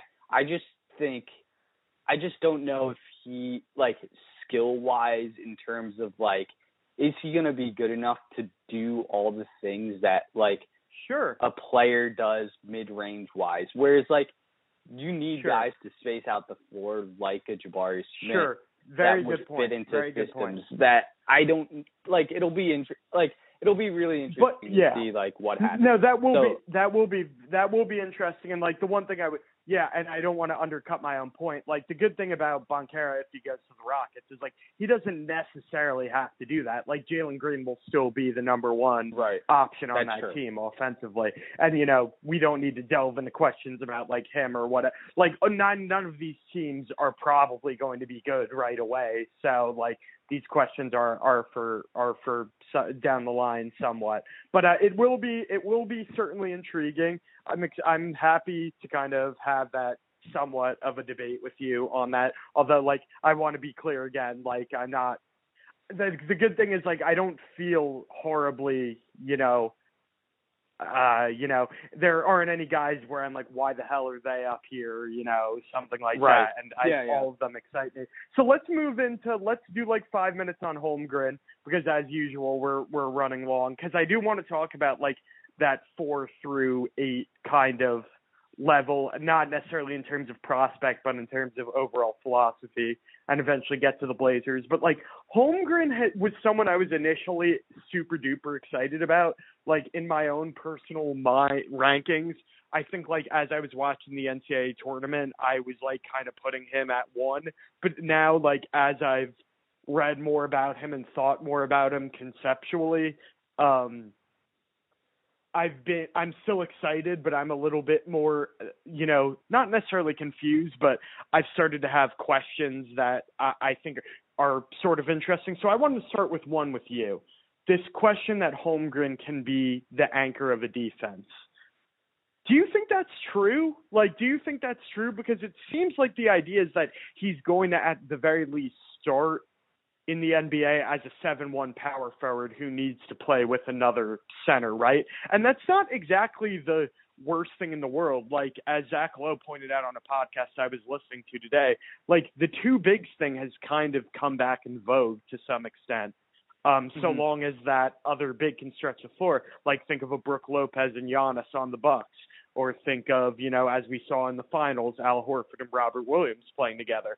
Like that's not necessarily that's not necessarily uh having Chet Holmgren have to play. You know, a guy like Evan Mobley came into the league last year and you know showed an ability to kind of you know and showed like a an an interesting and unconventional skill set at the big man position that didn't necessarily uh involve him having to be like a super big guy playing the five all the time. But, you know, with Chet Holmgren's frame, like he's uh to you know, in in case I if you don't know who Chet Holmgren is, I encourage you to look up a picture of Chet Holmgren right now. He's seven feet and one ninety five. I mean, he's kind of a he's really, really tall and really, really skinny. So when you say he could be the anchor of a defense, are you saying that with the idea that, you know, he could show this Mobley esque switching versatility and his athleticism would be what allows him to do that? Are you or are you saying that with the idea that like eventually he will come into a kind of more muscular NBA body and eventually be able to kind of play the five and bang with like your Jonas Valanciunas on on a night to night basis? I don't ever foresee that for him. Like Yeah, it just doesn't. neither do like I, so. had, it doesn't seem like he has the body type for that. Um, No. Agreed. Just like I don't know, he doesn't seem like he has like wide shoulders or anything like No. that. Just the way he's shaped. But I could see him in like a roaming role, like uh, a Mobley or someone like, um, not and like this is like a weird comp, but someone like a Draymond in that like he roams a lot, like, and he could space out the floor better, and like yeah. Kind and and he's nowhere near the playmaker that Draymond is or any of those things. But I think just But he can shoot. Of, he Yeah, can shoot he can- Draymond right. so yeah, he can shoot like he shot thirty nine percent from three in college, so like he can space out the floor enough for sure. And the fact that I think they were talking about like his defensive instincts. A lot of these draft write ups, things like that, talked about defensive instincts. That I think that kind of intrigues me in terms of him maybe shape um like anchoring that defense of like if they if they need to go like small ball five in a pinch, like I think he he would maybe eventually grow into that and be able to do that and then even be versatile enough to play with that second big like you were talking about. So that I think that's what makes it interesting. I'm I'm not exactly sure what he would look like on switches though.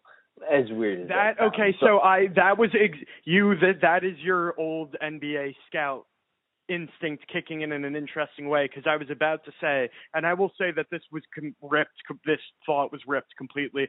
I was listening to Nate Duncan talk to this guy. Uh, his name's Keandre. He runs a, a YouTube channel called, called Hoop Instinct, or I'm sorry, Hoop Intellect, which is I was watching some of his videos. They're really great. I would encourage anyone who's interested in what we're talking about to check out his channel. He's kind of one of these like homegrown, you know, just random guys who decided he wanted to be a scout and became really good at it. And he makes these videos, you know, that are that are really a lot of interesting comps and you know breakdowns of skills and whatnot. And a point they were making was like he does not, as of right, like he doesn't seem to like he's not coming in with the athletic profile. Like they don't believe he can. Like they see him as a guy who like in late shot clock switches can do okay, but at least as mm-hmm. of right now, isn't a guy who like is going to just be able to come in and be part of a switching defense immediately. Right. Now right. that's not like neither was neither is Rob Williams though, to be clear. Yeah. Like you can do things like you can kind of utilize these pre switches and stuff like mm-hmm. that.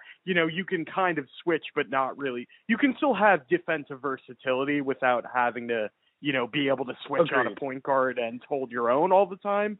Uh, Agreed. But you know, the the thought at least initially is that you know, like he's not going to be able to come in the league and be able to you know function really well on these switches right away, which is fine. Like most NBA players don't come into the league operating on a very high level defensively anyway.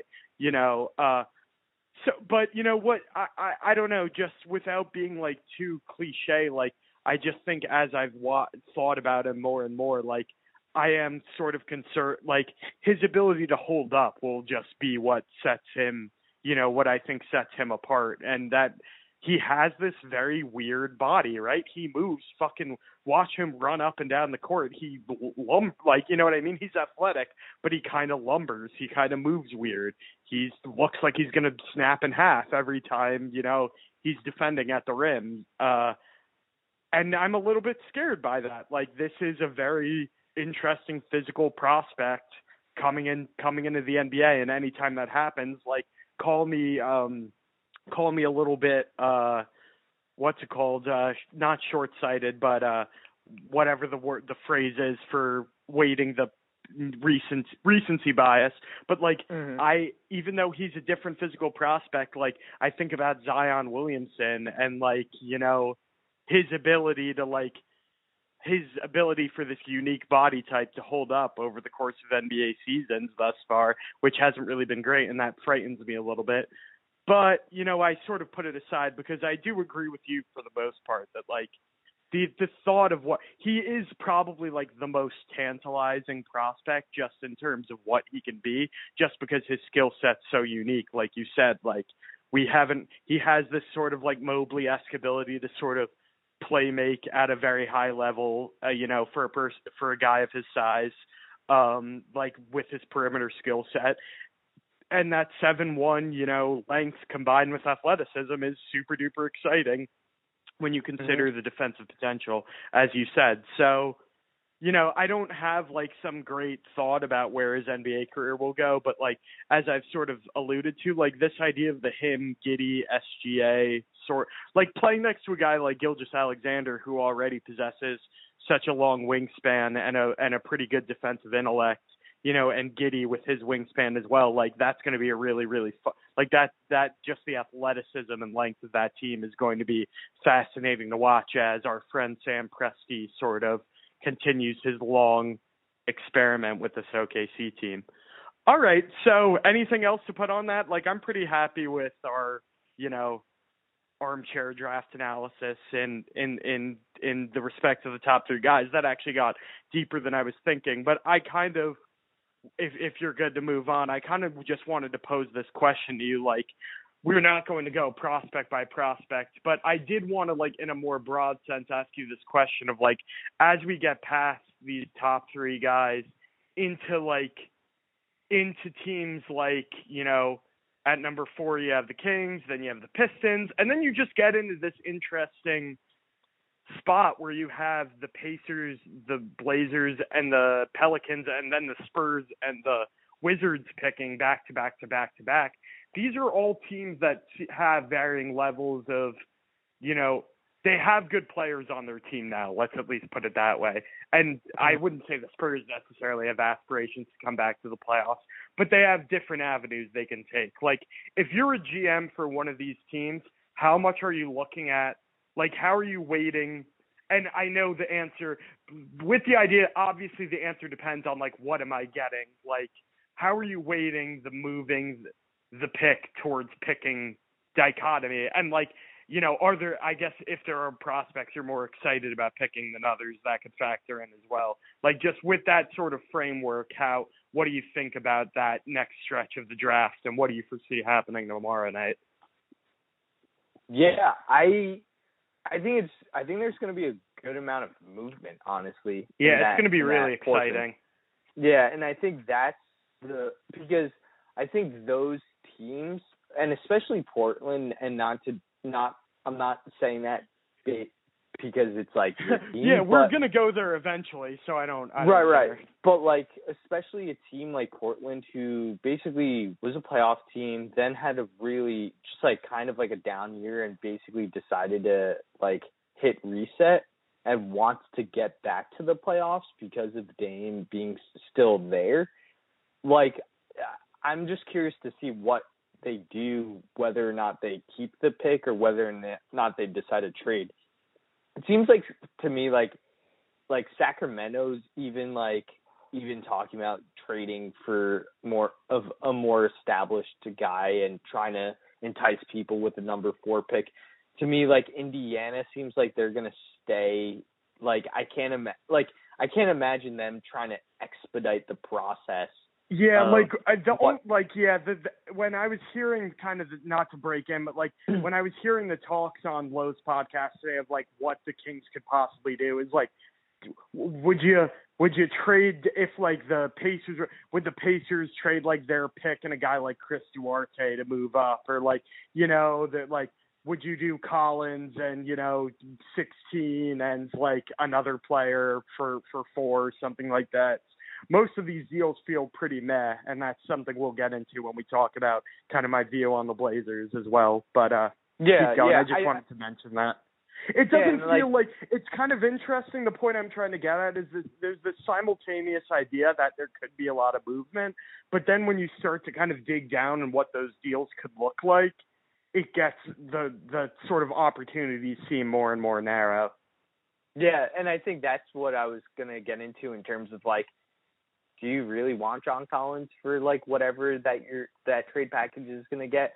Like, or or is someone like Chris Duarte and Indiana's pick enough to like move up? And and that's just like the balance of like whether or not you think Jaden Ivey is going to be this like Donovan Mitchell type of player that's kind of been thrown out there in terms of comp, I would say. Like this old like pretty athletic dude that can like handle the ball a little bit and be this combo guard. I I like I I wonder like what pe- what people think about his potential ceiling and p- some people have kind of even lumped him with like the top 3 in in being like a top 3 and then him being like maybe a half step half step below them and then the rest of the draft, basically, or like the rest of the the lottery guys. So sure, I, there I was, yeah, yeah, yeah. yeah. So Go I, ahead, I, go do ahead. Wonder, no, I do wonder what people think about Jaden Ivey. What were you gonna say?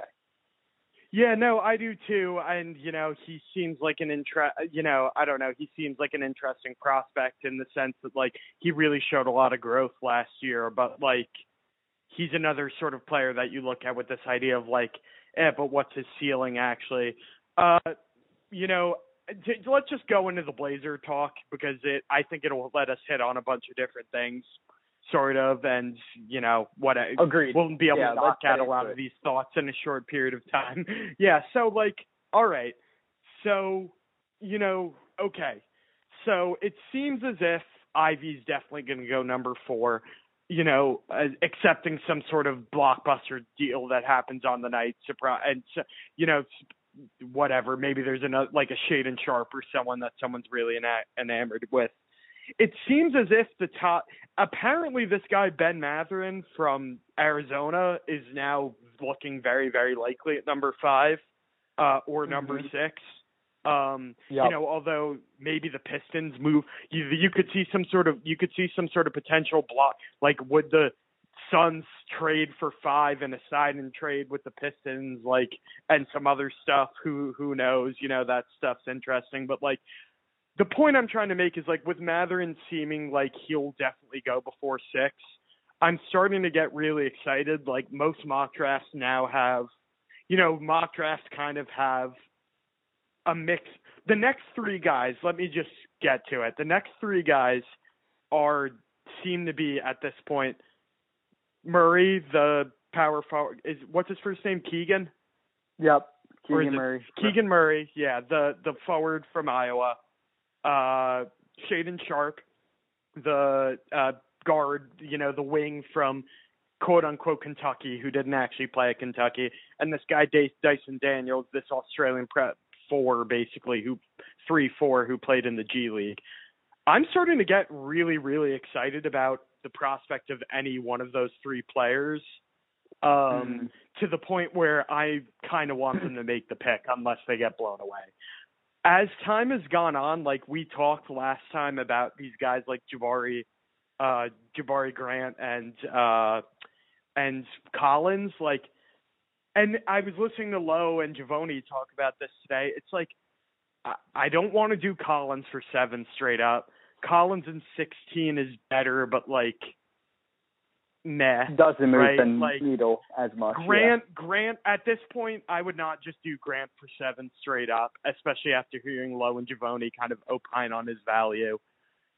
Anunoby is the one who's kind of actually does legitimately excite me because Anunoby's 24 and would be mm. the best wing Damian Lillard's ever played with by far. Like I was just doing this exercise today where like if you were to like kind of plug these guys into a roster on the Blazers, like assuming they did literally nothing else, like let's assume the starters going to be like Dame, Josh Hart, uh I'm assuming that Simons comes back, but like as a super sub at this point. Like who's? Let's not go. There'll be time to discuss that kind of stuff, but let's assume that Dame, Hart, like a Justice Winslow or Nassir Little type, blank Jusuf Nurkic.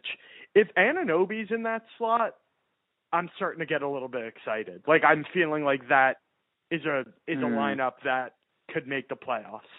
Grant in that spot, it's like, all right.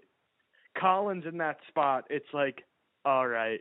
You know what I mean? Like they they're not when those trades happen, assuming you were giving seven for them straight up or like even getting a marginal thing back, you're really go like you're starting to really go like is this what we we blew up the team for, you know, and this is the great reset that's going to keep Dame happy. Uh, and you know, Mm. maybe something could come along. Maybe like a fucking maybe Bradley Beal. And not that I I don't want to go to not that Bradley Beal would even necessarily make me super happy, but maybe there is some other deal that could come along. Of of course, Damian Lillard was like present at all of these workouts. Uh, uh, you know, he was apparently attending a lot of these workouts. He seems to be still some kind of on board with the with the um with the note like with the overall direction of this team even if they make the you know there's been reporting that he wants them to make a move but he's showing up these workouts which makes it seem like he's at least invested in the idea of them making a pick. And you know like i look at these players like these players and i like both their ability to especially in the in the um in the in the case of murray i really like his idea the idea that he could just come in and be a pretty good scoring wing immediately with this team. Like he seems like that offensive four that they've never really had. You know what I mean? Uh, Mhm. And then when you look at these guys like Sharpe and Daniels, like Sharpe, like just to be, you know, to keep it concise so we don't go too much more over because as usual we're over an hour and a half already. Um, like Sharpe has this very like they're both high ceiling guys. Sharpe has this incredible offensive potential, and D- Daniels is like this like uh you know his comps are kind of like better uh better um Kyle Anderson, you know, uh I'm trying to think of who else the comps are, but he's coming in with this like incredible defensive this incredible defensive versatility already, which would obviously fit really well with Dame. But like the thing about Sharpe and Murray is like I think you get this double-edged idea of like they could possibly come in, help, and possibly blossom. You know, they're a potential ticket, even though they're not on Dame's timeline, to an actually really, really good player. And you know what? Like, if Dame, if the Dame thing doesn't work out, if you know things go awry with Dame and you end up, you know, he's facing down, we're facing down this massive contract extension for him. If things go sideways and it's time to, you know, sadly part ways, you kind of at least have something to rebuild around. You know what I mean? Mhm. So I've kind of landed in this idea, like especially as these three prospects face me now. And like I know we've talked about AJ Griffin in the past, but it seems, you know, without I don't know enough about him to give him a big. It seemed like he'd be a good come in with now player for them, but it does seem like he settled more into that like nine through twelve range of the draft where they're less likely to pick him. But and who knows? The funny thing about this is going to be when they make the pick, and it's like, you know, I'm going to scroll down, and it's like, you know, Jeremy Sochan, and like I have to talk myself into that. You know what I mean? Right. Like Right. that's going to be really the the the punchline of this whole convoluted segment we're doing right now. But but the point I'm making is like these prospects are kind of exciting enough to me and maybe I just have mm-hmm. Stockholm syndrome to the point where like I'm not just moving this pick just to move it is is the point I'm making. I really want this pick to provide me with a blueprint to making the playoffs next year or I just want to make the pick and we'll see what happens. And you know what I mean? That that's kind Yeah. of where I've landed. How do you how do you feel about that thought process? I think you're I think you're right on with it. I I mean, I think Anunoby would probably be one A for me if I if I had Yeah. to choose it, but I don't know if that trade's available. Like it feels like Yeah, like no, it's me, probably not. It's probably it not. fe- yeah. it feels like to me like you were saying and you mentioned this like before in conversation like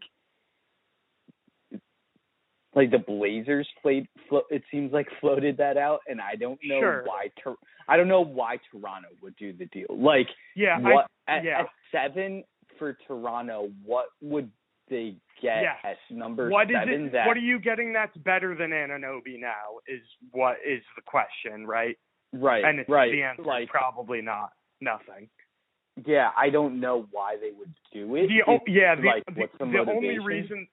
Yeah, the only reason they do it, and I'll stop interrupting you. Like you can just the re, the way mm-hmm. it kind of was pitched was this idea of like they have Scottie Barnes and Pascal Siakam already, and maybe Anunoby is like a little bit discontent and maybe clamoring for a bigger role, and that would be it. So you'd move him to kind of clear house. You know exactly who your guys are, and you can, and you know the the the Raptors love to draft. You know what I mean? They've been really, really good with these picks, and you let you know Masai Ujiri do his thing. So you know that's not that compelling of an argument, but that's that is what the case is.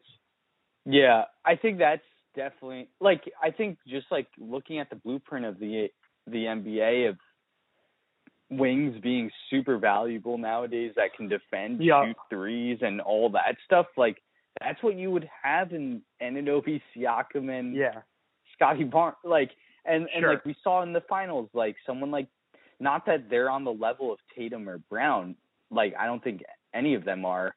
Maybe I mean Siakam and Brown might be like kind of like on the same level, but yeah, I I don't know like like Boston wanted a third wing and you have three wings right there that can kind of sure. be almost interchangeable with each other that I- I just don't know why Anunoby would be given up for a number seven pick that Yeah, might possibly turn into Anunoby in five years, if that makes sense, Sure. or four Yeah. years.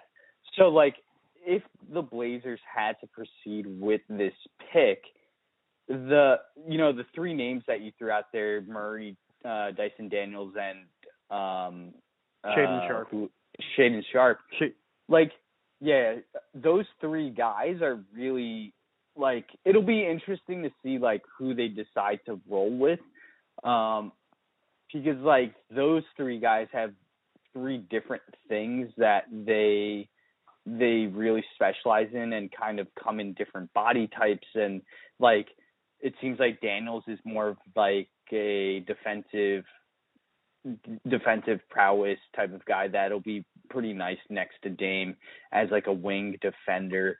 Um someone like uh Sharpe has this unknown potential offensively. And then Murray is that guy that is kind of like this plug and play type of guy that could kind of come in and be, you know, score 15ish points a game. Yeah. And and I think like like when we first talked about it when the Pelican like the Pelicans uh picked and conveyed to the um to the Blazers after they made the playoffs, like we kind of talked about I think we might have touched upon it a little bit about like oh someone like Keegan Murray could be like this like potential guy that's this three slash four that would perfectly fit next to maybe Nurkic and Nassir Little. And maybe that's Yeah. like the avenue that they go down. So like I, I, I think I'm kind of like in that same bandwagon with you of like make the pick. If they're not gonna make the pick, they better be getting someone like Anunoby. And then Yeah. like and or at I the very least a good player and two other things that you know you can use to either improve or you know keep for whatever yeah Yeah, and, and it's just like it freaking sucks because like if they if they had that Pelicans pick, I know. number eight right now, they Yeah. just siphon off one of those picks for like i know i know Anunoby or like Jeremy. Like it would be more palatable to be like, yeah all right, correct give me Jeremy, Correct. give me Jerami Grant for number seven Yeah. or number eight, Yeah. and then number eight I make one like choose one of these guys. it's like, very much and- it's very yeah i've been Yeah. lamenting that a lot and i didn't mean to cut you off i've been lament but i just wanted to get in this thought it just sucks because the the the the the, the tragedy of the the the Pelicans pick not conveying was just like the optionality, like you said. If that pick had conveyed, I could be talking to you right now about like, would you trade trade Dame for a top three pick and other stuff, and like you can just rebuild all in one draft? Like, whereas now they kind of have this one thing, and you know, if they don't do something good with the one thing, they're kind of fucked. Which is why I think I've settled on this more sunk cost mentality of like don't worry about making turning this seven pick into you know something to to make the you know to make the team better in the short term just d- use it for what it is in this overall landscape of the team and you know what comes next is what comes next Yeah, and that's what makes it hard because it's not like you can have it all. It's just one or the other. Yeah. and that's what that's Yeah. the difficult aspect to the to this like exercise of it all. So like gun to your head, Andrew. Like before we close out the podcast because we're going close to two hours now, which is very typical of us. Gun to your head. Who are you taking, and like what's your reasoning behind that? Yeah, I mean, well, the thing is, like that the kind of hypothetical I was I was posing to you was the the one wrinkle in that hypothetical is like I was saying those three guys, but the Pacers pick above them and would probably pick one of those three. I think it's thought that they'd take Murray or maybe Daniels. Um, but Mhm. assuming those three are available, I think I'd rank them Murray, Sharpe, Daniels. I think I Mm. prefer Murray for. I still. I don't think Sharpe's ceiling is so incredibly high that Murray's plug and play ability. I put him above Murray's plug and play ability, and I'd still like to see the team give it one more go around Dame. Uh, but g- given that after that, I think Sharpe would be a really tantalizing. You know, he'd be a really tantalizing prospect, and the Blazers have done a good job with those tantalizing prospects in the in the past. You know, like they've done better when they've gone for the Anthony Simonses over the Mhm. you know Meyers Leonards or whatever, or the Zach Collinses in the past. Uh, so so that would that would at least give me something to be excited about. But I'd be perfectly fine with Daniels as well. So I'd rank them Murray Murray Sharpe Daniels. So with that, it's gonna be welcome to the Blazers, Jalen Duren, Mark Williams, or Yes. one of the uh, Correct. one of the the people that we have not. I will. I'm sure tonight. I will be texting you with a plum on on Thursday. You know, I'm really really excited for the draft, and we'll be even outside of the Blazers thing, we'll be watching it. You know, top to bottom with with excitement. And I'm sure eventually, as we get into free agency, we will be talking about all of this for two hours plus again. Agreed. So Andrew, thanks for coming back on. I'm sure we're gonna. I mean, basketball's gonna slow down post draft, post draft, and Sure. post free agency. But like, I'm sure I'll have you back on. We'll talk about like some random summer things that are going on. I know Andrew's a big movie buff, big music guy. So like, talk about movies of the summer. Talk about certain albums that Sure. have come out. So like. I don't know. Drake's come out with an album, like surprise Sure. album, which getting I don't know if I don't know if you've liked it. You don't want to get into that conversation. We'll save that. We'll save that for a few. So we're we're we're saving that. We'll save like I I want to get all his takes on summer movies like uh Top Gun Maverick, all those things. So uh I'm sure we'll we'll, we'll have you back on to talk about very uh very a lot of things that are not very related to the NBA. So Andrew, thanks for coming back on. Um and we have finally finished this marathon of a podcast. Okay, buddy. Any as long as I'm doing it with you, anytime.